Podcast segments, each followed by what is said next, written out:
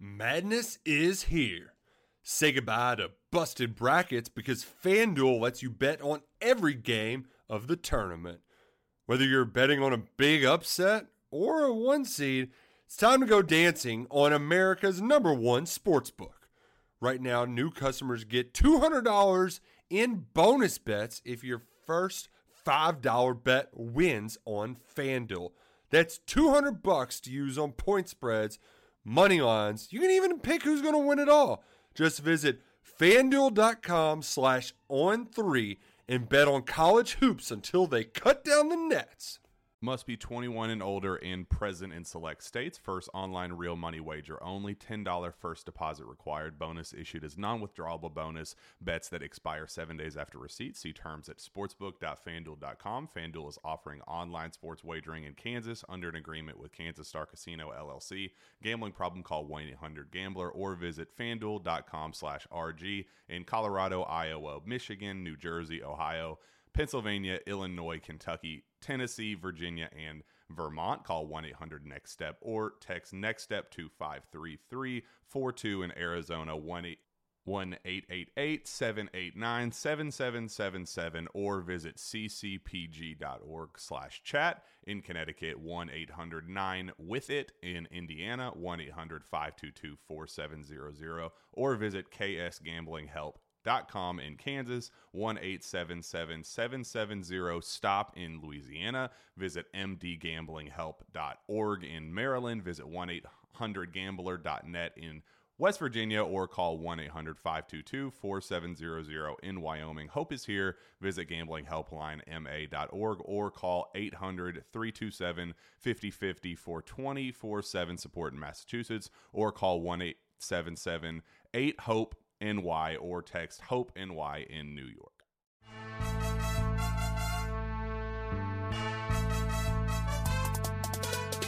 Welcome to Andy Staples on three, and it's a hot take Tuesday. We have the ultimate hot take guy. Well, maybe the original, a pioneer of hot takes, I think is probably the best way to describe it.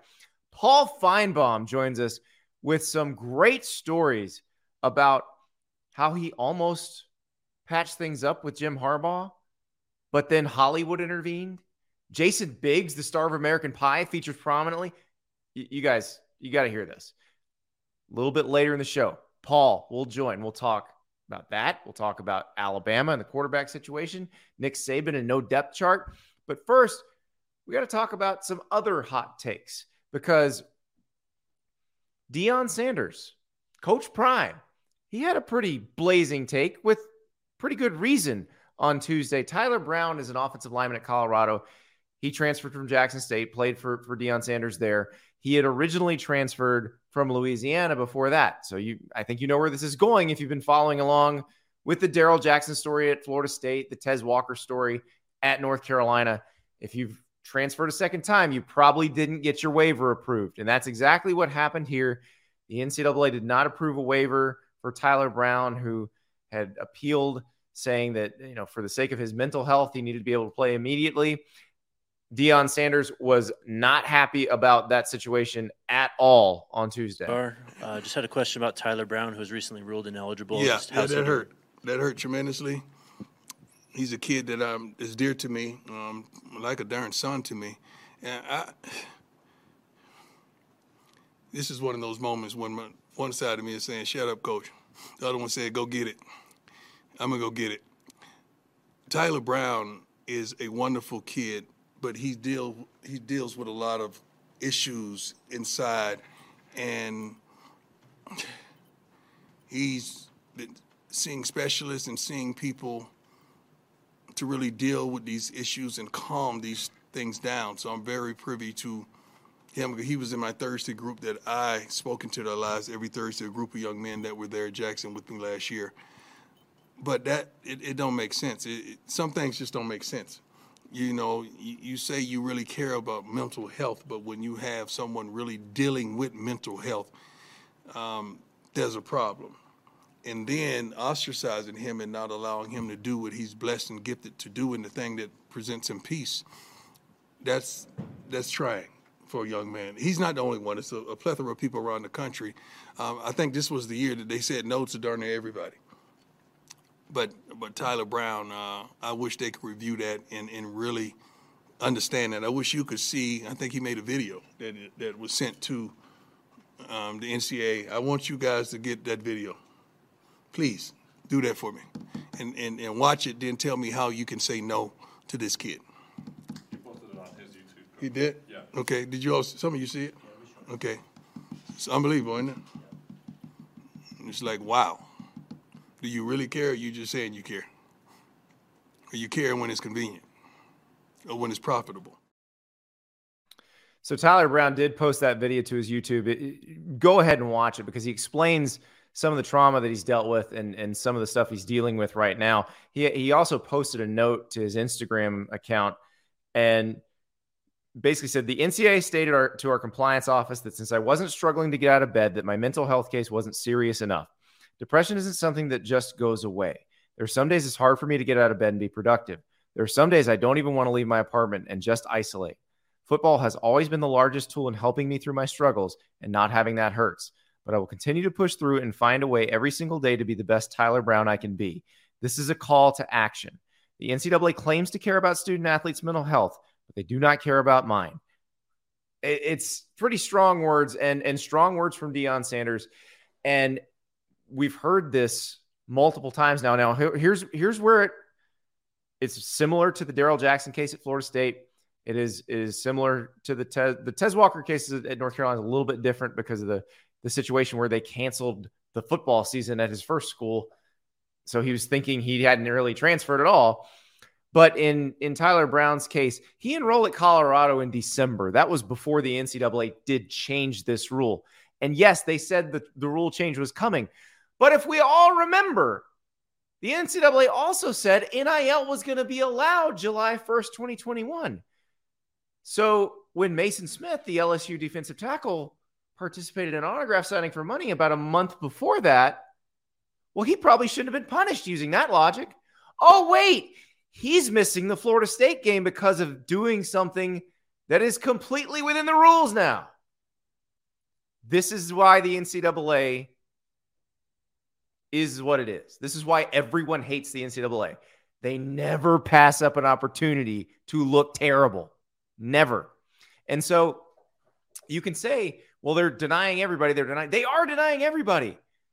But again, these are people who transferred before they changed the rule. If they're going to say Maason Smith has to sit because the rule hadn't changed yet, well, what's wrong with this? These guys cha- did something before the rule changed. So apply the old rules to them, apply the new rules to the people who transferred after. You're doing that to Maason Smith. But again, the NCAA is never consistent.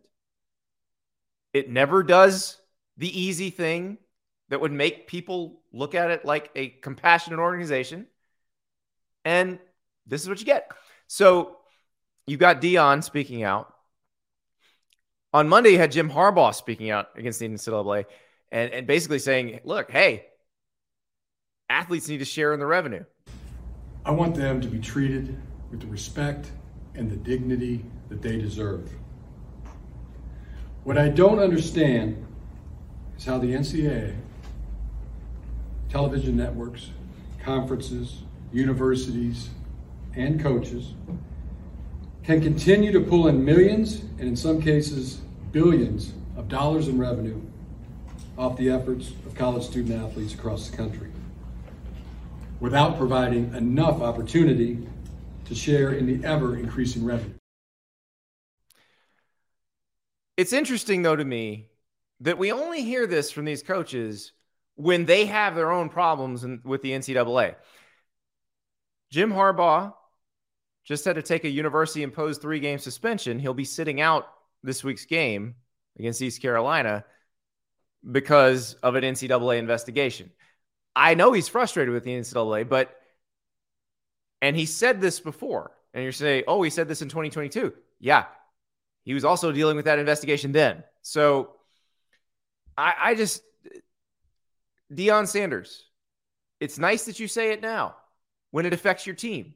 Say it when it doesn't affect your team too, and then maybe you'll affect some real change. Because here's the thing, and I'm not picking on Deion Sanders here because he obviously has not been complaining about the transfer portal. He's used it pretty liberally. But everything we've heard from coaches until these waiver decisions started going against them about the transfer portal is oh you got to you got to limit it you got to stop it you can't you can't let it be free agency all the time that's all they've been saying they've been complaining nonstop so the only time we hear them complain for compassion from the ncaa is when it affects their team negatively so ask for this when it doesn't affect your team negatively and maybe you'll get it because all of you coaches were the ones that were complaining about this. And that's why they tighten the rule. But it doesn't make it fair that they apply the rule to people who transferred before the rule was changed. And it doesn't make it fair that Maason Smith has to sit out for a rule that had already been changed but had not taken effect yet. If you're going to do one, do it, apply it evenly. If you're going to suspend Maason Smith, let Darrell Jackson play, let Tyler Brown play. It's pretty simple. But they're not going to do that. This is, they're going to take the opportunity to look like jerks, just like they always do. We move on to some actual on the field news. Remember, we said yesterday it was mystery season. Nick Saban wasn't going to release a depth chart. Neal Brown wasn't going to name a starting quarterback. Tom Allen in Indiana, not going to name a starting kicker. Going to keep that mysterious, keep Ohio State guessing. Well, Ryan Day, who plays Tom Allen on Saturday, will not keep Tom Allen guessing. Kyle McCord will be the starting quarterback for the Buckeyes when they play against the Hoosiers. Devin Brown probably still going to play, but Kyle McCord will go out there first. The world did not end when, when that statement was uttered.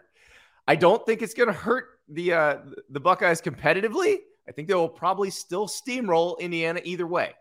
So there you go. It is possible to do it. Also in Los Angeles, Chip Kelly announced that Ethan Garbers will be the starting QB for the Bruins. He won the job over five star freshman Dante Moore and Kent State transferred Collin Schlee. So it is not all of the coaches in the country that refuse to name a starting quarterback. It is just some of them and also, the head coach of the Arizona Cardinals. It's, that's not something you usually see in the NFL, but man, when you're tanking for Caleb Williams, I guess you, are going to do all kinds of things, including put the old or on the on the depth chart when you are an NFL team that it really doesn't matter because nobody's going in the transfer portal. But it's in the water. We're going to see a few more of those. We might actually get a few more announcements of starting quarterbacks as we get a little bit closer to the games. We're only a few days away. And these coaches, at, at, at a certain point, some of them are like, listen, the hay's in the barn. What else are they going to do? And I, I, I think with with Ryan Day, it's probably like the offense isn't really appreciably different with Kyle McCord and Devin Brown. So it's not like telling anybody's gonna gonna change anything. So now you know. You know who's starting for the Buckeyes. You know who is starting for the Bruins. You still don't know who's starting for the Alabama Crimson Tide. And that is something I'm going to talk to Paul Finebaum about. So we got Finebaum, and then we got my bold predictions for the 2023 football season, which will finish with my playoff prediction. Top four and first two out. Who do I think will make it, and who do I think will just miss the cut? But when we come back, the great Paul Finebaum. We're talking Nick Saban, depth charts, and Hollywood. We'll be right back. Survivor 46 is here, and so is On Fire, the only official Survivor podcast. And we have a twist this season. The winner of Survivor 45, Dee Valladares, will be joining us every week. We're going behind the scenes of the biggest moments, the how and the why things happen, and the strategy and analysis you can only get from someone like me, a Survivor winner. Listen to On Fire, the official Survivor podcast, wherever you get your podcast.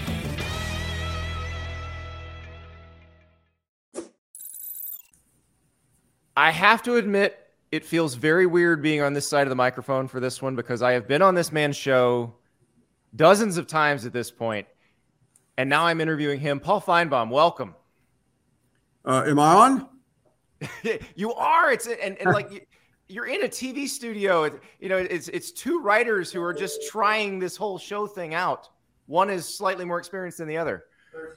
Well, no, I, I am more experienced, but but Andy, uh, I, I, can assure you of this: I've never been comfortable a day in front of a camera. I do not like. I mean, I so, as you know, guy, there are guys in this business that that literally love that camera, and I, I cannot stand the camera. So uh, I'm a, I'm a compatriot here.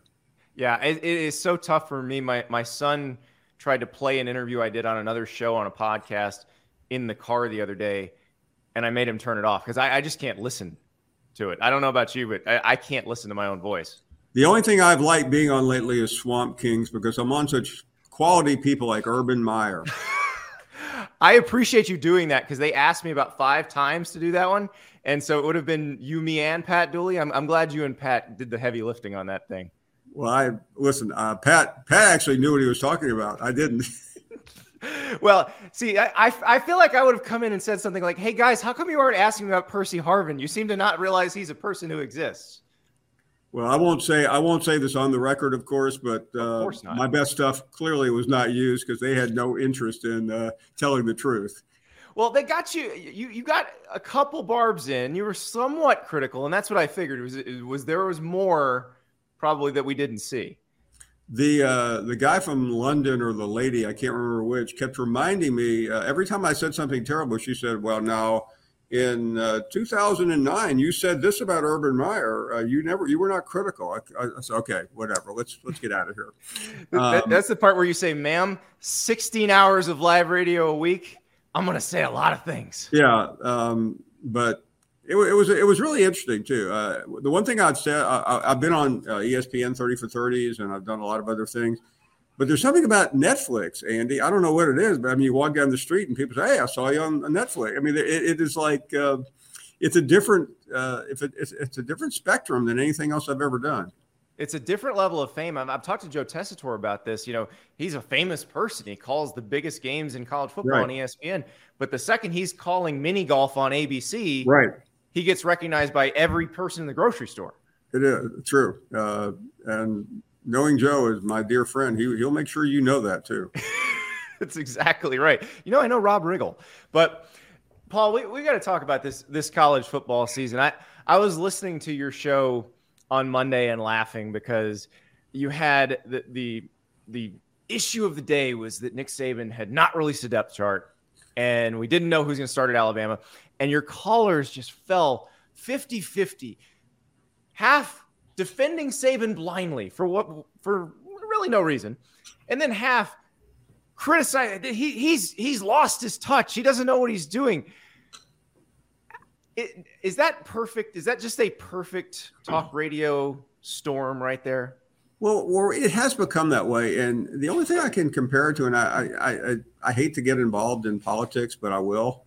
Uh, there's a certain figure that's on all the television networks where mm-hmm. no matter what you say about him or do or indict or or whatever, there's a there's there's 30 to 40 percent or more. Tim Tebow, it's okay, you can say his name.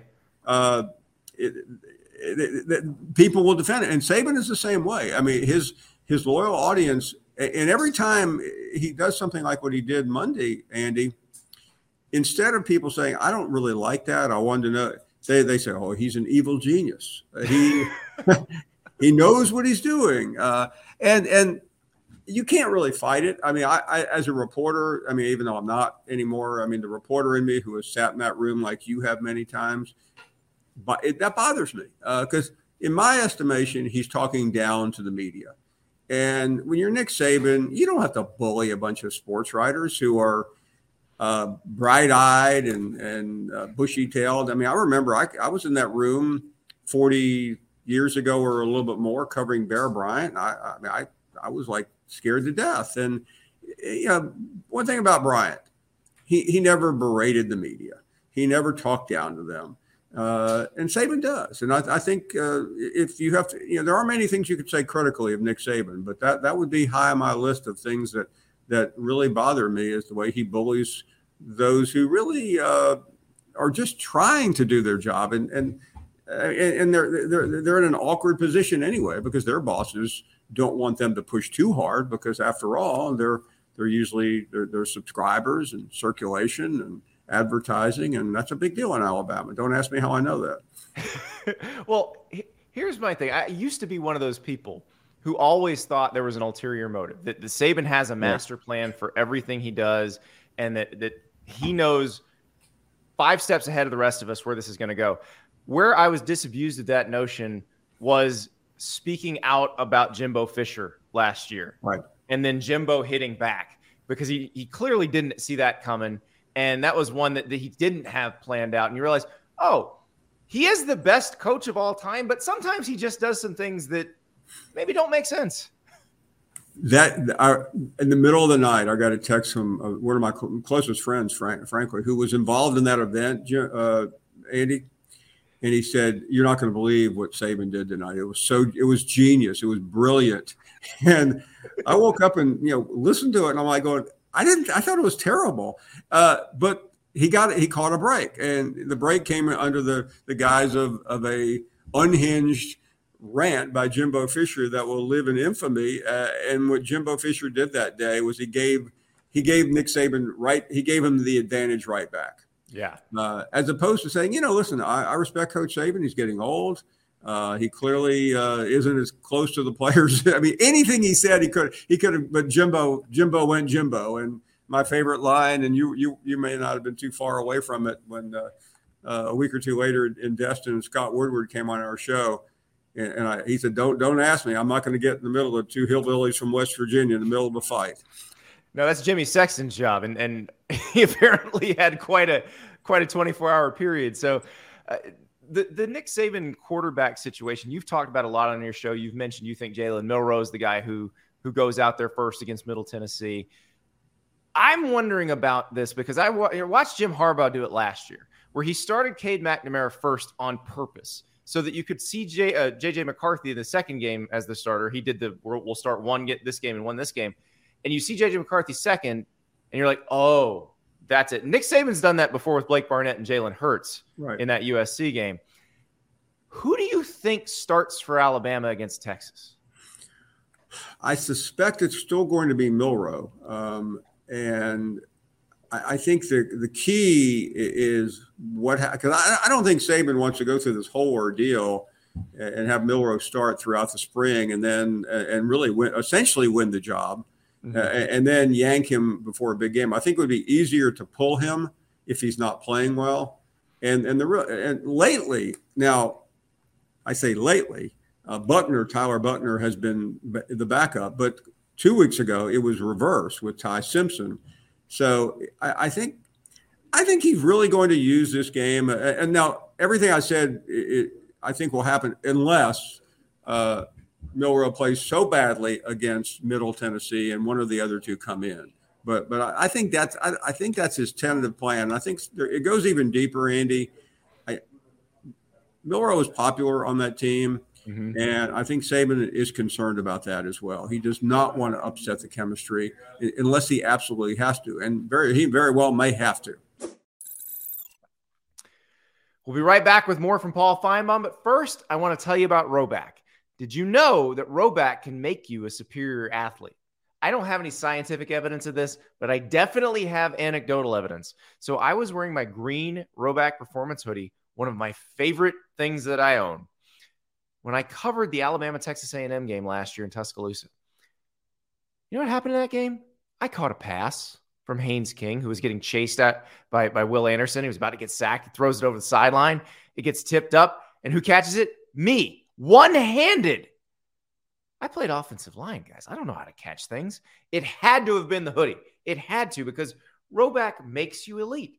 That's that's really all there is to it. And they have the most comfortable polos, hoodies, quarter zips, they got shorts, they got joggers, you name it. And right now, if you go to rhoback.com and use the promo code Andy, you get 20% off your first order. So load up polos, Q zips, hoodies. We know those hoodies are magic. I'm telling you right now, on top of being the most comfortable thing you'll own, they make you a better athlete. They make you elite. That's all there is to it. Rhoback.com, use the promo code Andy 20% off your first order. Start being elite now. And that's what's so weird about this because you don't have a chemistry problem if you pick the clearly better quarterback. Right. But it seems like it's so muddled as to who might be better that then who the players like better does come into it. Yeah, I think it does. And and I, I well, I didn't buy Saban's uh, line line on Monday. I, I, think he's he's just trying to keep the noise level down, uh, and he could have done it in a different way. He he could have gone down that list and had either or 15 times, and then we would have said evil genius. Yep. Uh, he, he, but by refusing to give the depth chart, it just seemed petty. But yeah, again, it, the fans don't care. I mean, I, I live with an Alabama fan. I can assure you of that. The the look, Ohio State's named a starting quarterback, UCLA's named a starting quarterback. So it's it's doable. It, it can be done. But no, somebody who used to work for an SEC program called me yesterday after all that and said, you know what he's really doing? He's saving himself a call from a mom or a dad that he does not want to deal with. That is exactly what he's doing right now. Well, the, you're right. Uh, the misconception yesterday from the Finebaum callers, who are by without a doubt the most informed in the world, Absolutely. was that he's afraid to lose them all to the portal. I think there's a feeling that everybody was going in the portal uh, on Tuesday and, and, be gone by Wednesday. Uh, I, I, didn't bother trying to explain the NCAA bylaws because I don't understand them myself. Well, you, you bring up the NCAA. You had you had, and, and it's interesting because as a newspaper columnist, you were the king of very hot takes. When you are on first take, when you when you come onto these ESPN shows, you you you breathe fire on your own show. I feel like you reserve that for the guests and for the callers. But I, you went in on on the NCAA uh, on the Maason Smith thing last week. What what was it about that particular situation that just that tripped the wire? It just irritated. It was it was impromptu. Um, and you're right. I really, uh, the funniest part about the, the show, here's the big secret. I don't really give opinions on the Finebaum show. Um, but it's just, I guess when I started thinking about it uh, a, a, month before NIL, just, just show some compassion. And what bothers me, Andy, and I'm pretty, I think you were there. I'm pretty sure you were, uh, having seen Charlie Baker speak earlier this year in, in Washington, D.C and you know, listening to him blame everything on the NCAA while he was the NCAA president, and I, I, I walked out of there going, you know what, this guy is a change agent. Uh, he's going to do things differently. And two months later, I haven't seen one thing different from the NCAA other than a bunch of hot air. And and I, I don't I know that it may be uh, against the NCAA rules, but they went against their own rules in Penn State. And this is where I'd like to see some leadership uh, from Charlie Baker or from someone up there saying, you know what, let's mitigate this problem. It, we don't. Uh, we, got, we, got, a situation going on in North Carolina. We have the uh, situation here. Uh, uh, let's try to help the player. Uh, instead, they they continue to make it more difficult. And about and we're not talking about some crazy uh, scheme here to you know to funnel millions of dollars. We're talking about a, a really a a 30 day window where if, if somebody had done it, it would have been legal. Yeah, and you could have just said, "Hey, when his knee exploded and he had to miss 12 games?" Yeah. That's probably we'll call that square. How's that sound? And, but, I had a lawyer uh, call me uh, Monday night or Friday, I think, and said, "Why didn't they just declare him ineligible? Say he, you know, he's feeling better. I think he's back, and then declare him ineligible for the uh, for the bowl game and be done with it." it it's it is amazing to me, and I don't think schools think about that. The Arizona State thing yesterday, where they gut punched their seniors by, oh, by the way, yeah, we're banning ourselves. You could have done that before you fired Herm Edwards, right? Because you knew we were going to have a bad year anyway. But I don't, I don't think they think about these things. It, it's interesting because I feel like this puts you on the same side of a guy who you often find yourself at odds with, and that is Jim Harbaugh. Are you feeling some sympathy toward Jim Harbaugh these days? I am. Uh, in fact, uh, about an hour ago, I did an interview with uh, I was on with uh, Stephen A. Smith. Mm-hmm. and I said, Stephen A., I said, I, I, I, this would be what I'm about to do is like you praising Jerry Jones and the Cowboys. I, I agree completely with, with Jim Harbaugh. And I'm finding myself doing that more often, but he is right. And yeah, uh, and I think I think that it is a real concern uh, what he said if it's going to catch fire that that the players really deserve more than they're getting. And I think some people uh, you know think they're already getting too much. But uh, the real the real action isn't on NIL; it's on television revenue sharing. Yeah, and I think that probably fixes one problem and and creates some more issues exactly. down the road. But yeah, the, the reason there's NIL issues is it's not being used to give them endorsement deals, it's being used to pay them for their value as football players, which the market is going to try to do one way or the other. Jim Harbaugh is the first coach to come out and say it, though. And I, I am really curious uh, where this goes from here. And you know, listen, Harbaugh, and for all this you know manufactured feud that I have with him, uh, I do respect him. Uh, he's he's he's tough to wrap your arms around, as, as you know, and as everyone and as as everyone in the industry. That's Jim Harbaugh calling you right now. He is. He's saying, um, "Wait, I hear you're saying nice things about me, Paul. You got to stop. You're you're killing my rep." You know, I, uh, it, in the middle of, of the of the Finebaum Harbaugh feud, uh, we were almost we almost we almost buried the hatchet, uh, Andy, a couple years ago. Uh, remember uh, the basketball coach at at at Georgia, who his Tom brother-in-law. His brother-in-law. Yep. Yeah, he. We got we became we ran into each other one night in Destin, uh, and he said, "What's the deal with you and Jim?" I mean, I, I said, "It's not." Uh, I, I, explained it to him, and it goes back to something I said about him, and then he tweeted out my name incorrectly. He said, "He said, you know, Phil uh, Phil Finebaum or Pete Pete Finebaum. I'm sorry, Pete. is the water uh, is the water carrier, the water boy for the SEC." And it got and then it got out of hand. And he said, "Can you? Is there any chance you can come up here next weekend? I'm at Jim's parents' house right now. Jim's here, uh, John's here, and Jim's having a golf tournament, and he'd like you to play with you. And let's and Andy, I, I know this sounds like a line here, but it's 100 percent true. The very the very weekend that he wanted me to come up to Ann Arbor, I was going to Hollywood to try to sell a sitcom about the Finebaum show. And and it was it, it, it, had been two years in the making. Um, and we had gone through it once, and and we went back and and I'll I'll, I'll speed the story up because we we actually sold it to ABC, and then COVID happened, and nothing has happened uh, much good since then. But but that was the had it not been for that, I would have been uh, Jim Harbaugh and I would be besties right now. Oh, I, he would have loved you two would have gotten along great. You'd have had burgers at the Little Brown Jug. Everything would have been fantastic. That we got we still have to make that happen. But now I have many more questions, Paul, about you know the the Ray Romano esque. I mean, because that's everybody loves Raymond was a show about a sports writer who, as a sports writer, I couldn't identify with because he was always home. But he this this show would have been amazing. But when you're taking a power lunch with a Hollywood producer, oh. how do you explain legend? How do you explain Phyllis from Mulga? How do you explain these people? we were sitting there uh, and, and, we met with everyone, and, and we were primarily uh, the the agent involved in this had, kind of missed a little bit. He said, "Let's do the television networks. You know, not forget Netflix, Amazon." So we met with all the, the you know, ABC, Fox, uh, CBS, and NBC, and, and as I mentioned, ABC got it, and we even had a star. I'll, I'll tell you that in a second. Um, but I'm sitting there with uh, I, the, the head the head of CBS and they said, "Well, tell me more about this crazy guy who poisoned the tree." So I pulled out the it was with the recorder, my phone. We played the tape of Harvey Updike, and you should have seen these guys. I mean, they were cringing uh, listening to Harvey Updike, um, and I I tried to. I, legend was probably the easiest to explain. I said, very simple. Uh, you know, he killed a man in cold blood. Uh, and he's now a famous Finebaum caller. Uh, that that that is not even uh, that's not even that's not even difficult. But uh, some of the other ones were more difficult. It, it is amazing to me that I, I would have loved it. Okay, you said there was a star.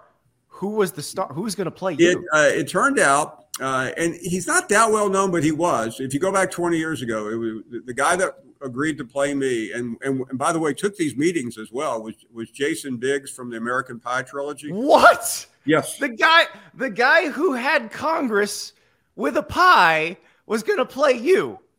Um, and he now remember the, the, they they had this the series took place in Birmingham 25 30 years ago. So he was a much younger uh, version of me. And that that was the that's why people when I when I mentioned who it was could not understand it. Um, but it was pretty funny. Uh, you know I went back and I had to watch all the movies. Um, and you know there were there were it was I get what I don't know when did that come out? 25 years ago American Pie? It was it was a fun. I mean, it was a fun trilogy though. 24, yeah. Yeah, Yeah. Oh my goodness. That, I, that is a that I'm not sure I've ever said that before. Not not that I'm I'm, I'm like I bringing. think you told Tony to Kornheiser once, but I, I'm honored that, that I got I got seconds on that one. Uh, Jason Biggs, that Jason Biggs. not a name I expected to hear No, this uh, I mean there were the usual suspects, but uh, I mean I, I- it was it was an amazing experience. And when they finally, uh, right before COVID, uh, everything just stopped. It was devastating. Uh, I mean, I, I've had some big disappointments, but when, when you when you when when a network buys it, it's like you think you've got it made, and then you find out you, you're only beginning. I mean, Well, so here's the thing.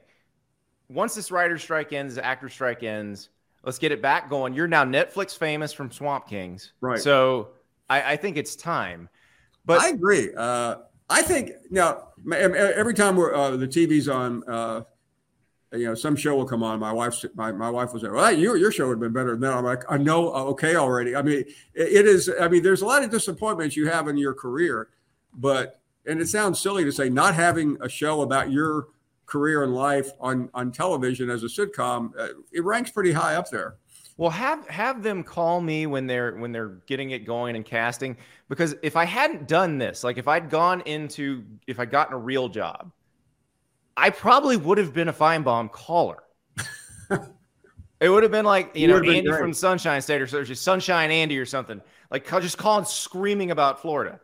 But but Andy, all the things I've done, you know, hanging out with Tebow every weekend, doing all the the, the cool things for ESPN, there is nothing quite like Hollywood. Uh, I mean, it is. I, I see how everyone goes crazy out there, and careers are ruined and lives are lost because it is it is without a doubt the most intoxicating thing I, I, I have I have ever done. It's and, and now here you sit just a few steps away from the new ACC headquarters in Charlotte. Yeah, Your right. Just sanity intact. and That's that's all right, Paul. Before I let you go, I, I do need to ask we, some big games involving teams from that league that you talk about this week. You got Florida going out to Utah. You got LSU playing Florida State in Orlando. We'll start with the one in Salt Lake City. What, what do you think happens with the Gators out there? Andy, uh, am I crazy to think Florida can win this game? You're not. I, the Cam Rising thing has me uh, bamboozled uh, because I still don't. Do, do we know what's going on with that? We don't. Uh, we know the line keeps moving in weird ways. Here, here's my just. I'm using as much common sense as I can take on this. They've won two consecutive Pac-12 titles. They would like to win a third. They have a lot of players back from last year who could be in the NFL right now that came back with the express purpose of winning that league again. You have a quarterback who plays with a reckless style, but that's what makes him good. Right. And he's eight months off an ACL surgery. Do you play him in a game that does not affect the Pac-12 Right. standings, or do you hold him for for the rest? That that's just me trying to common sensify it. I would hold him um, and because I, I think I think you have to believe you can win the game anyway. Yeah, I th- Um, and they can. They can win yeah. the game with anybody they start. So uh, I, I mean, I in the end, I think Utah will win the game. So uh, I I threw out the "Do you think I'm crazy?" just to be on the right in case Florida wins. I, I've got myself covered from the the Bull Gator Nation. Oh, Paul, uh, here's the thing. So, and I th- I feel like I get a pass because of the what's going on. So we're recording this on on Tuesday afternoon. There's a hurricane bearing down on us here in North Central Florida, and so I plan on recording a, a pick for the game because we're going to record some of Wednesday's show in case I don't have any power tomorrow. I'm going to record a pick for that game, but I don't know if I'm going to release that video or do a different one with a completely different pick. So I'm, I'm keeping, I'm hedging my bets today. Yeah, it, it is a very difficult uh, for all the obvious reasons. Uh, it, it's it's a game that that is almost impossible to pick, but if we must. Yes. Now, how about the Tigers going to Orlando against Florida State? This is the highest profile game of the weekend and uh, Yeah. should be fun. He, uh, I like I like LSU, He- and, and even though I'm exercised over uh, Smith not being in the game, I, I think LSU should win. Uh, I'm I'm troubled every time I look at Florida State's roster though, and I see first round picks across the board. It tells me that Mike Norvell has done a really good job down there, but I, th- I think it's similar to last year in terms of the tightness Um, and what about this? Maybe maybe uh, LSU actually makes a kick at the end of the game to win. That would be that would be interesting. Uh, there was just a lot of sloppy in that game last year. You had Florida State fumbling as they went in to score what would have been the icing touchdown. Right. LSU gets an extra point blocked. I think the sloppiness is gone. Both teams are playing at a high level, and we get a good game. But I, I at this point, that one I don't have to pick until uh, until Thursday, so I'm I'm not going to pick it yet. All right, what, what one more, one more. I, I do want to ask you this as someone who understands how the sausage is made in television, and you played this clip on your show Monday roughly seven times. College game day over the weekend. You had Desmond Howard, Pat McAfee, Kirk Herbstreit all pick Alabama to win the SEC. Do you think each one of them individually went in going, I'm going to shock the world and pick Alabama? Or do you think they actually believe that the, that Alabama will top Georgia for the SEC title? Well, the only one I knew in advance was Herbstreit because he's been saying that for a while. Um, and, and, I think I think he had a conversation somewhere along the ways with with, with Saban, and he's just and I, also I think there's a tendency to want to be different. But the rest of them, uh, I mean, I mean, I I always pay attention to what Desmond Howard says, and uh, Andy, for this reason. Last year, uh, he had Michigan, Texas A&M, Pittsburgh, and Baylor in his Final Four. Now, uh, I mean, he, he got one right, and I think of those three. Help me correct me. I, I mean, I think one had a winning record or two. I can't. Well, remember. one made one actually. Yeah, one. The other ones did not yeah. do so great. They, they were so, not. So when you have when you pick four teams for the final four, you get one right, and and two of your two of your other three picks don't even have a winning record. You know, I'm going to Vegas with Desmond Howard. well, let let's remember. Multiple people on that panel took TCU in the national title game last year. That's all we need to know. Uh, I, I sat outside the hotel uh, in the rain on that on that morning arguing with Stephen A. Smith. I said, Stephen A., you do not want to pick TCU. Said, ah, they're going to win the game. I said, oh, please. You're, I'm, I'm trying to help you here. This is one of those, it's, it's hard because you, you don't want to be called the SEC homer. No. But in that situation, I was in LA that weekend and people kept asking me, I'm like, do you, do you want me to make you feel better about there being a game on Monday, or do you want me to tell you what's going to happen? Yeah. So, I thought that was probably the uh, the easiest game of all time. I mean, I, I, don't think there was the year before. I didn't get it right, but I, I kind of at the last minute in Indianapolis, I felt everything t- turning toward Georgia. But but last year that was that was obvious from Selection Sunday. Yeah, we we knew it. You can talk. You can take Paul to Vegas every time, but really you need to take him to Hollywood. Lesson: get the strike done. Let's get this show moving. Jason Biggs, I, I will I will start working out. I, I am a I am one of the executive producers. If uh, that's part of the deal, I will cast you. You will definitely be playing yourself. I I, I can play myself as a as a guest on the show, but listen, you need me as a caller.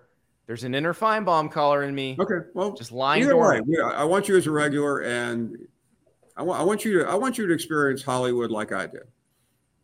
Power lunches for days. I'm ready. Thank Polo you, Paul. Lounge, here we come. Welcome back. And after. T- this episode is brought to you by Hyperice, the leader in advanced warm up and recovery technology. They have tons of innovative products, like Venom heated wearables to help soothe sore back muscles, Normatec compression boots to speed up recovery and increase circulation, and Hypervolt massage guns to improve mobility loved by athletes like Naomi Osaka and Erling Haaland. Try them yourself. Get 10% off your order with the code MOVE at hyperice.com. Talking to Paul Finebaum, I, I just feel like the takes are flowing through me. I feel like I have a bunch of bold predictions that I need to get off my chest, and possibly that we need to revisit in December to see how many I got right. And it might not be very many, but th- I'm feeling bold today. And I'm feeling like I need to, to release my playoff prediction. Everybody else is. They're they're saying coaches are shook because they saw a certain person's playoff predictions. I don't know that anybody cares what my playoff predictions are. I think you might care. I think a certain fan base is going to care because certain fan base might be surprised that I included one of their teams in the playoff.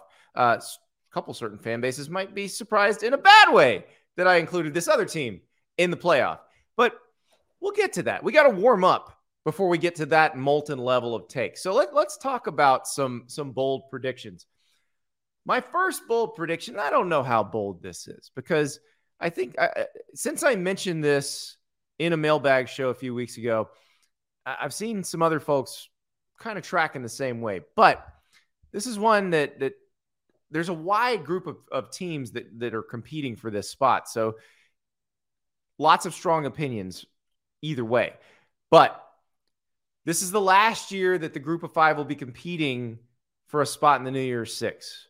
Yes, you can make the playoff as a group of five school. Cincinnati proved that coming out of the American in 2021.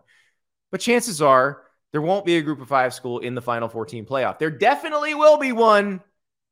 Well, we think Wednesday there's a playoff meeting, but we're pretty sure there will be one in the first 12 team playoff in 2024. So this is a good barometer, a good way to check and see who we think might be in the mix for that playoff berth come time next year. But right now, for that New Year's Six berth in the group of five, I think it's going to be SMU. I think the Pony Express, which, listen, SMU may or may not be an ACC school by the time all this goes down, but I think they will be the one that gets it this year. I think they'll win the American and they'll be the highest ranked champ of those conferences. And so Rhett Lashlee and company, very excited to see what they do. Uh, you know, Rhett Lashlee came in and, and Tony uh, Sonny Dykes had, had built a nice foundation there. Rhett Lashlee just just kept on going.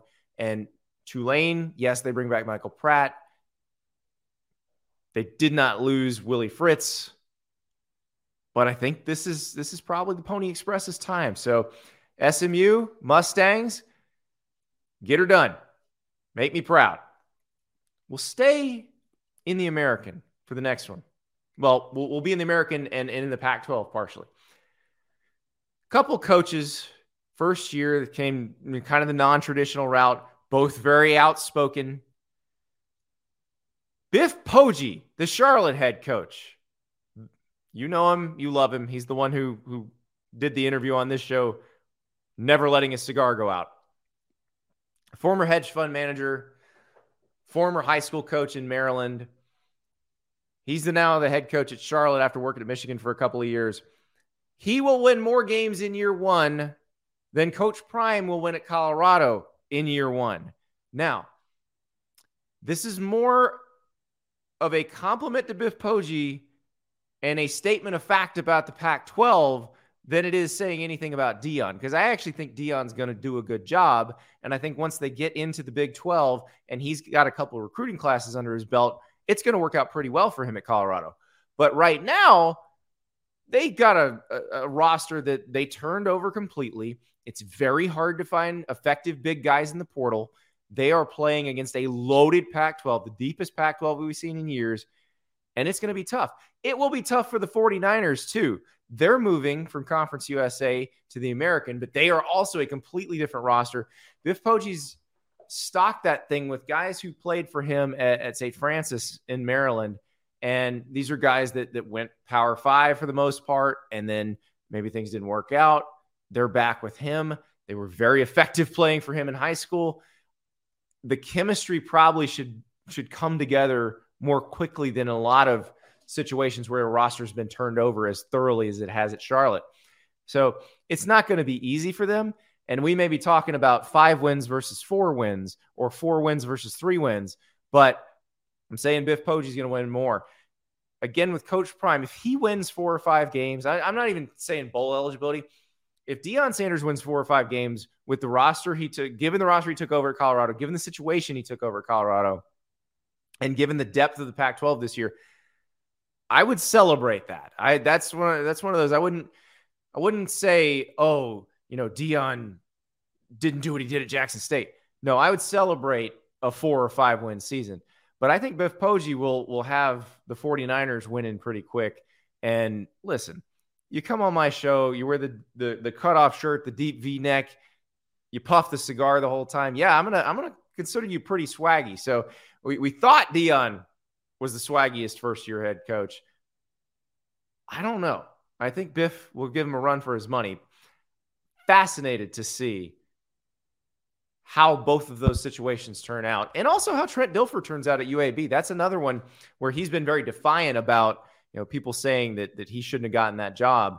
I don't have a problem with him getting that job. It, his experience in the NFL is just as valuable as if you ground your way through as a as a GA and at lower levels as a as a position coach or coordinator. So he has a lot to offer, just as Biff Poggi has a lot to offer given his relevant work experience and also his other coaching experience, his CEO experience as a hedge fund manager and as the head of a high school program at a couple different places where they did nothing but win.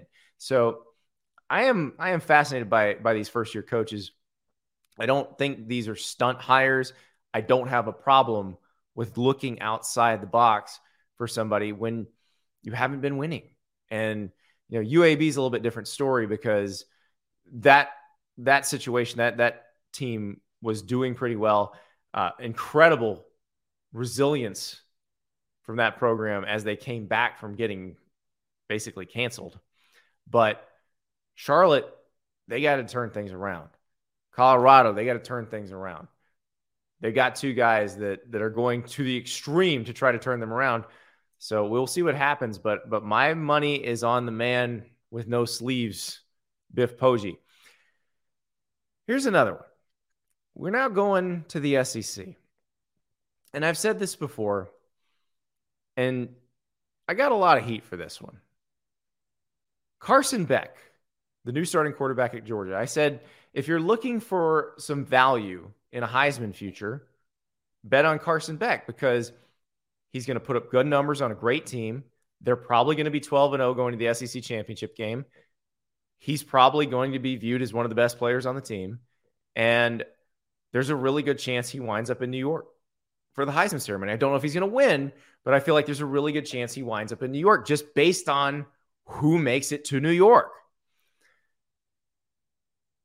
I know he's a first year starter. That that shouldn't matter.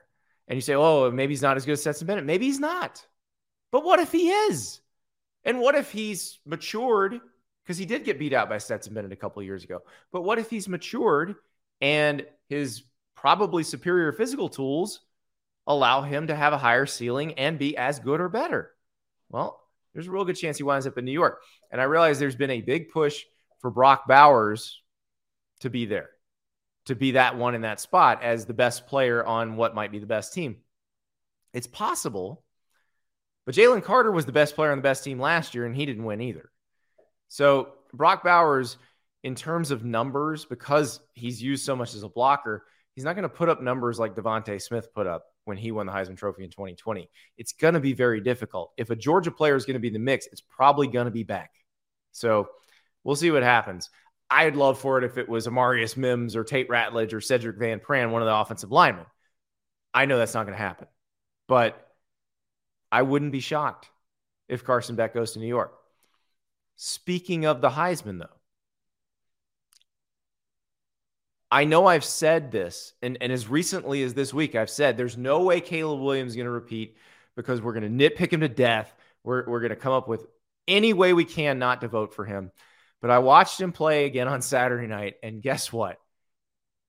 If anybody's going to repeat, if anybody is going to become the second two time Heisman winner alongside Archie Griffin, it's going to be Caleb Williams because this guy is just as good as he was last year, maybe better and he's going to have to be Superman probably because I got a feeling that USC defense is going to be not dominant.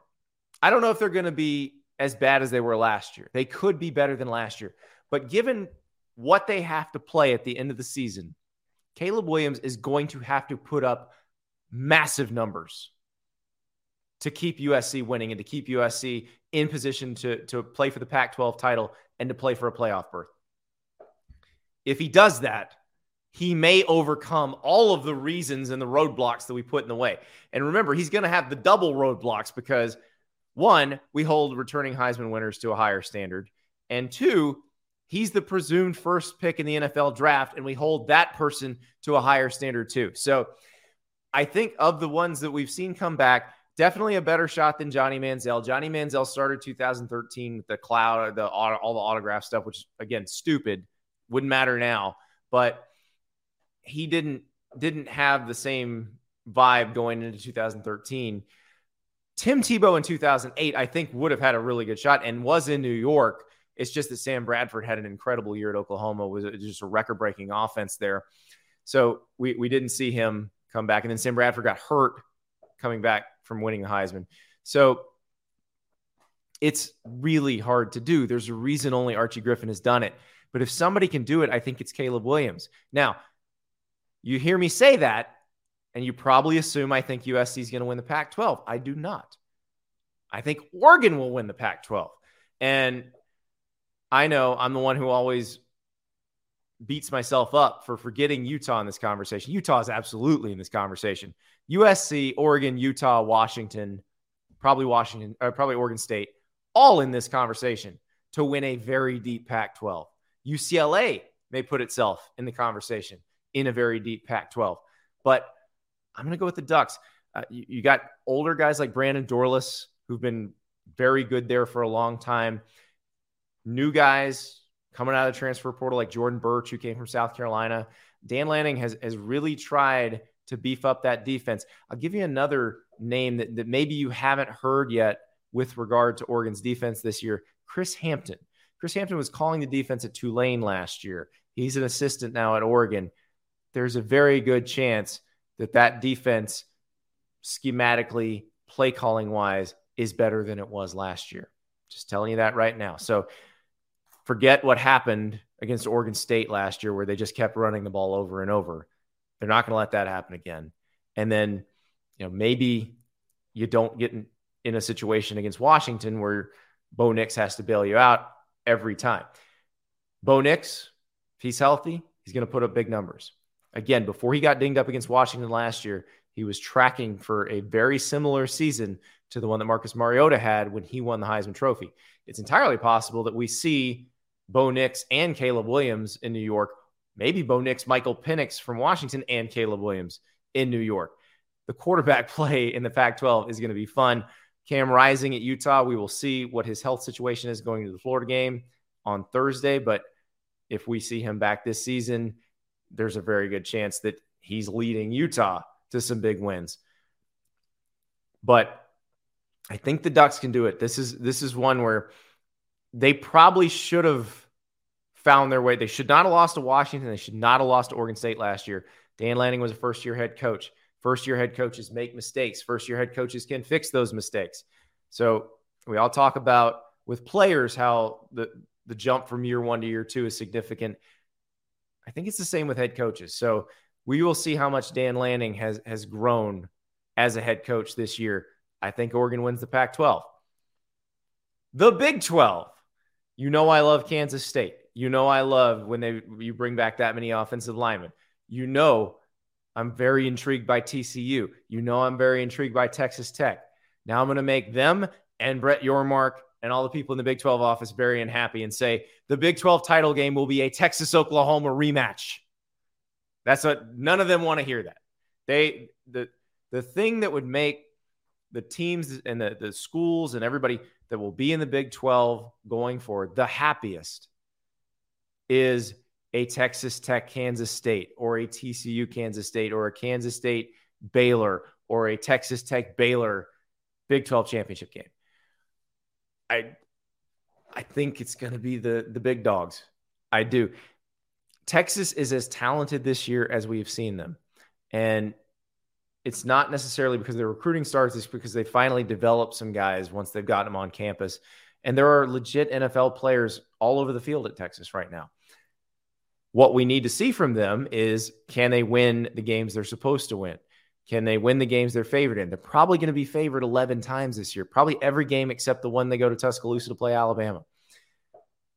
That doesn't mean they have to win them all to make the Big 12 title game. They could lose to Alabama and then lose two games in Big 12 play and still be at Jerry World as a three loss team.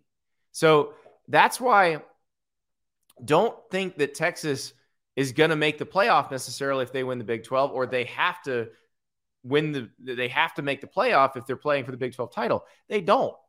The Big 12 is going to be pretty gnarly this year. And it may be that the, the champion has two or three losses. It's entirely possible. Oklahoma, don't know a lot about them other than they should be better. I'm I'm saying the same thing about Brent Venables that I just said about Dan Lanning. Coaches improve from year one to year two. These were first time head coaches. Brent Venables was a first time head coach last year. Didn't know what he didn't know. One thing he learned have a backup quarterback ready. That was malpractice, not having a backup quarterback ready in the Texas game. You can't do that. If your defense is complicated, that's fine, but make it easier so your players can function. And then maybe you don't look so lost against a team like TCU. I think that, that they've probably taken some of these lessons to heart. Very new look defensive line, lots of transfers in that group. They've got to be good. They have got to shine this year, or you're going to have some of the same problems as last year. But it's Oklahoma. I do give Oklahoma the benefit of the doubt because it's one of the most consistently successful programs in the history of college football. Ohio State is probably the only one more consistently successful than Oklahoma. So that's why you get the benefit of the doubt. So, Big 12 title game, Texas Oklahoma rematch, but I don't think it's a for a playoff berth. And that brings us to the college football playoff. That brings us to my prediction for the college football playoff. And so I saw that game day segment that, that Paul and I talked about earlier. And I thought, man, everybody's drinking the Alabama Kool Aid. I, I know that I've said multiple times on this show hey, Nick Saban seems relaxed. Nick Saban seems to have something for everybody. I do believe that, but I don't necessarily believe that Alabama is the best team in the SEC. Like, I didn't suddenly forget about Georgia. I didn't suddenly forget they have the best offensive line in the country, that they have basically everything you need. I just mentioned that I think their quarterback is going to wind up in New York.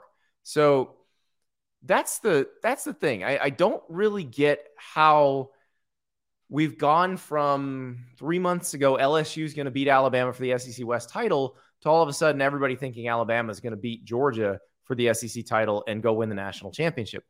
I do think Alabama is good enough to be a national title contender. But I'm not ready to, to crown Alabama over Georgia yet because Georgia hasn't done anything to show that there's going to be a drop off. So here is my playoff prediction. Number one seed, the Georgia Bulldogs. I know none of you are surprised. I get it. But I think you're going to be surprised at number two. The Big Ten champion, Penn State Nittany Lions. If you've heard this show all along, you know why I've been hinting at this that I think Penn State, in terms of very special players, has closed the gap on Ohio State and Michigan. Michigan, at this point, in terms of pure NFL talent on the roster, might actually have the most, but Penn State has quite a bit and has some very special players, which Ohio State always has that. Penn State now has Olu Fashanu, who may be the first offensive lineman off the board, Chop Robinson, who could be a, a very early round edge rusher, Abdul Carter, who's a sophomore. He's not eligible till the 2025 draft, but very similar to Micah Parsons. And because they already had Micah Parsons, they know much better what to do with Abdul Carter and how to how to play him. So you've got those guys. How is this going to work? You're asking because eh, when I get down to my my first two out, I have another Big Ten team in there. So I, I'm saying that that Penn State's going to beat Michigan and Ohio State. They get Michigan in Ann Arbor, or sorry, in, in State College. They don't beat them in Ann Arbor, but they get them in State College. So got a shot there. They play Ohio State tough seemingly everywhere, but have not been able to get over the hump since 2016. I think they can get over the hump now. That doesn't mean I think they're going undefeated. They could drop another one along the way, but I think Penn State's in there at two. Number three, the Clemson Tigers. Listen, I'm very intrigued by Florida State. I've enjoyed getting to know guys like Jared Verse, who was on the show on Monday. Uh, we've got a couple of their offensive linemen on Wednesday's show. They've got a lot of talent. in that receiving corps. Jordan Travis is outstanding. But when Dabo Swinney went out and got Garrett Riley to run the offense, when he decided, okay, I, I've I had I had hired from within to replace Tony Elliott, but I decided that's not going to work. I'm going to go outside and get new ideas. That's the part where everybody else in the ACC really needed to worry because historically, when Dabo Swinney brings in new ideas, that's when Clemson makes a leap. And they already have a bunch of talent on defense. They're already very, very good up front. You know that this is a group that that you've got legit NFL guys across the front. So the question is, do you find receivers that can complement Will Shipley that K, you know Cade Klubnik can can develop chemistry with? But you saw what TCU did with Garrett Riley's offense last year. So what I'm saying is Clemson beats Florida State, whichever time matters. they're, they're probably going to play twice, but beats Florida State and then also beats Notre Dame, which I think is going to be very good this year too with Sam Hartman. Uh, that game helps Clemson's case. Clemson, it would help them also if South Carolina wound up being pretty good and and they you know, clap back after last year. But I do think Clemson moves back toward what we were used to seeing from them after a couple of years swoon. And we'll we'll see exactly how good they are. They played Duke on Monday night, and I know what you're saying. It's Duke. Duke won nine games last year. Mike Elko's done a great job in Durham. That's a pretty tough opener for Clemson. We'll see how smooth they look. Remember last year against Georgia Tech, which was about to fire its coach. They were not very smooth in the season opener. We'll see how they do this year, but I, I predict it will be a little more smooth sailing for Clemson. Number four, Alabama. So here's what I'm saying happens in the SEC because there's really only one way this works in this order. And that's Alabama goes undefeated in the regular season. I'm predicting Alabama 12 and 0 and then losing to Georgia in the SEC championship game, but still making the playoff. That's very specific. It's a very specific scenario. And I know what you're probably saying, Andy. If Alabama is 12 and 0 in the SEC championship game, they will be much more battle tested than Georgia because of their schedule versus Georgia. And you're right. You're absolutely right. But that is me having faith in Georgia's talent and in Kirby Smart's ability that, you know, let's be honest, he took a lot of stuff from Nick Saban. One of those things is the ability to to make his team perform consistently regardless of opponent. So I think they'd be ready. So I'm saying Alabama number 4, the first two out Michigan and Oregon. So that means I'm predicting Michigan to beat Ohio State again because I remember I said I think Penn State beats Michigan and Ohio State. I'm predicting Michigan to beat Ohio State again. And listen, Ryan Day's done a great job. I can say that. Everybody can say that. If it happens in real life, Ohio State fans are going to go nuts. They will go nuts with a third consecutive loss to Michigan. There, the, the name John Cooper will be thrown around quite liberally in Columbus if that happens. Right now, I need to see Ohio State prove they can beat Michigan on the field. I, I Michigan has closed that gap really with its development because obviously, if you look at recruiting rankings, they're still not the same in what they bring in, but in what they put out to the NFL, they're pretty similar right now. And if you're pretty similar in what you're putting out to the NFL, that means you're pretty similar when you meet on the field in terms of talent. So this is this is their chance. This is Ohio State chance to prove that the last two years were an aberration, that they can get back to dominating. And, and really, they don't. You don't have to get back to dominating. You got to win every once in a while, which is the, what we were saying for all of those years about Michigan when they couldn't break through. So Ohio State, not nearly in as dire a straits as that. They have the talent. They can do this. But I'm saying that Michigan, because of the the consistency, they they're old. They, they seem to stay old. Like they, they they do a great job in the transfer portal, just kind of picking and choosing in spots and making sure they're experienced in certain positions. So I, I'm saying Michigan, Oregon, first two out. Realizing that this looks very different next year when we are predicting a 12 team playoff and probably a first four out. Is that what we're gonna do? We're gonna do first four out like the basketball tournament.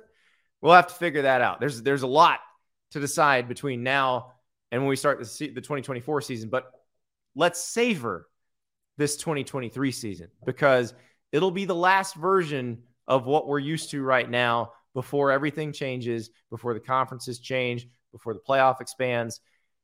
And it's going to be a fun year. And it gets started this week in earnest. Everybody playing. I cannot wait.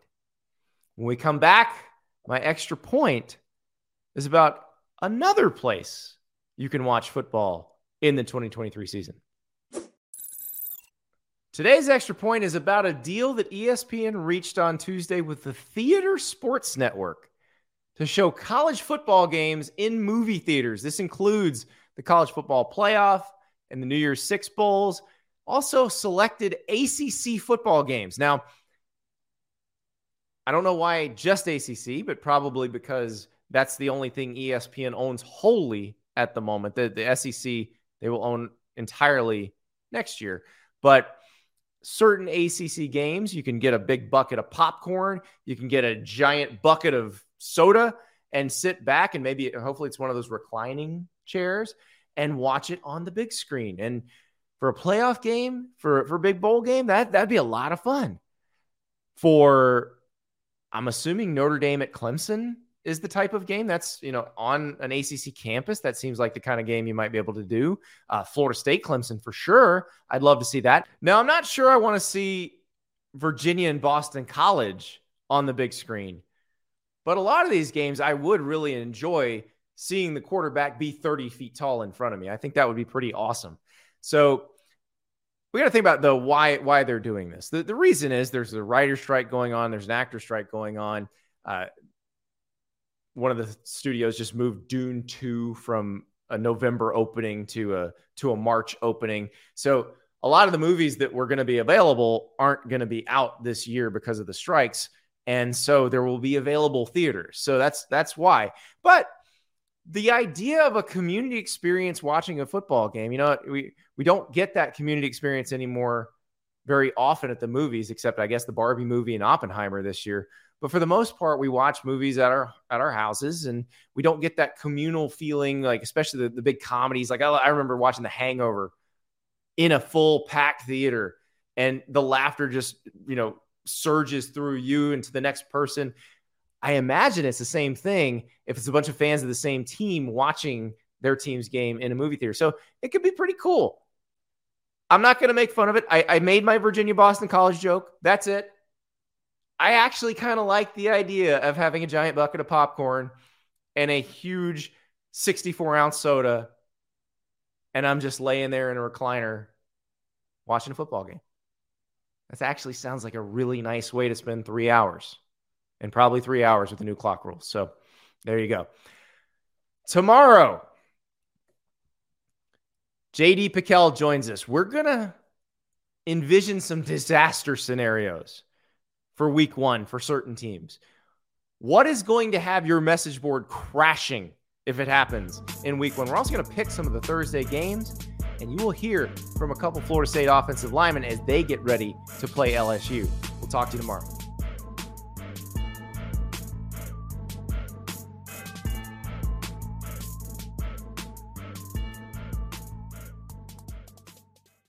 Madness is here. Say goodbye to busted brackets because FanDuel lets you bet on every game of the tournament. Whether you're betting on a big upset or a one seed, it's time to go dancing on America's number one sports book.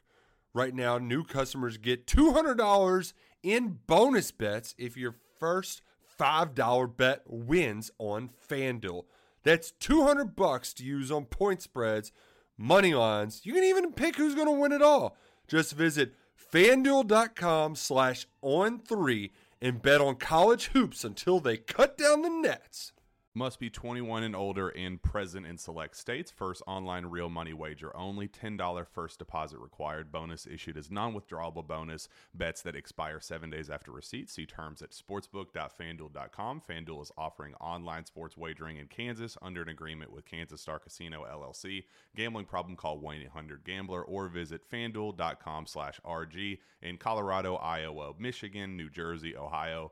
Pennsylvania, Illinois, Kentucky, Tennessee, Virginia, and Vermont. Call 1 800 Next Step or text Next Step to 53342 in Arizona 1 1 888 789 7777 or visit ccpg.org slash chat. In Connecticut, 1 800 9 with it. In Indiana, 1 800 522 4700 or com in Kansas, 1 877 770 STOP in Louisiana. Visit mdgamblinghelp.org in Maryland. Visit 1 800 gambler.net in West Virginia or call 1 800 522 4700 in Wyoming. Hope is here. Visit gamblinghelplinema.org or call 800 327 5050 for 24 7 support in Massachusetts or call 1 877 8 HOPE NY or text HOPE NY in New York.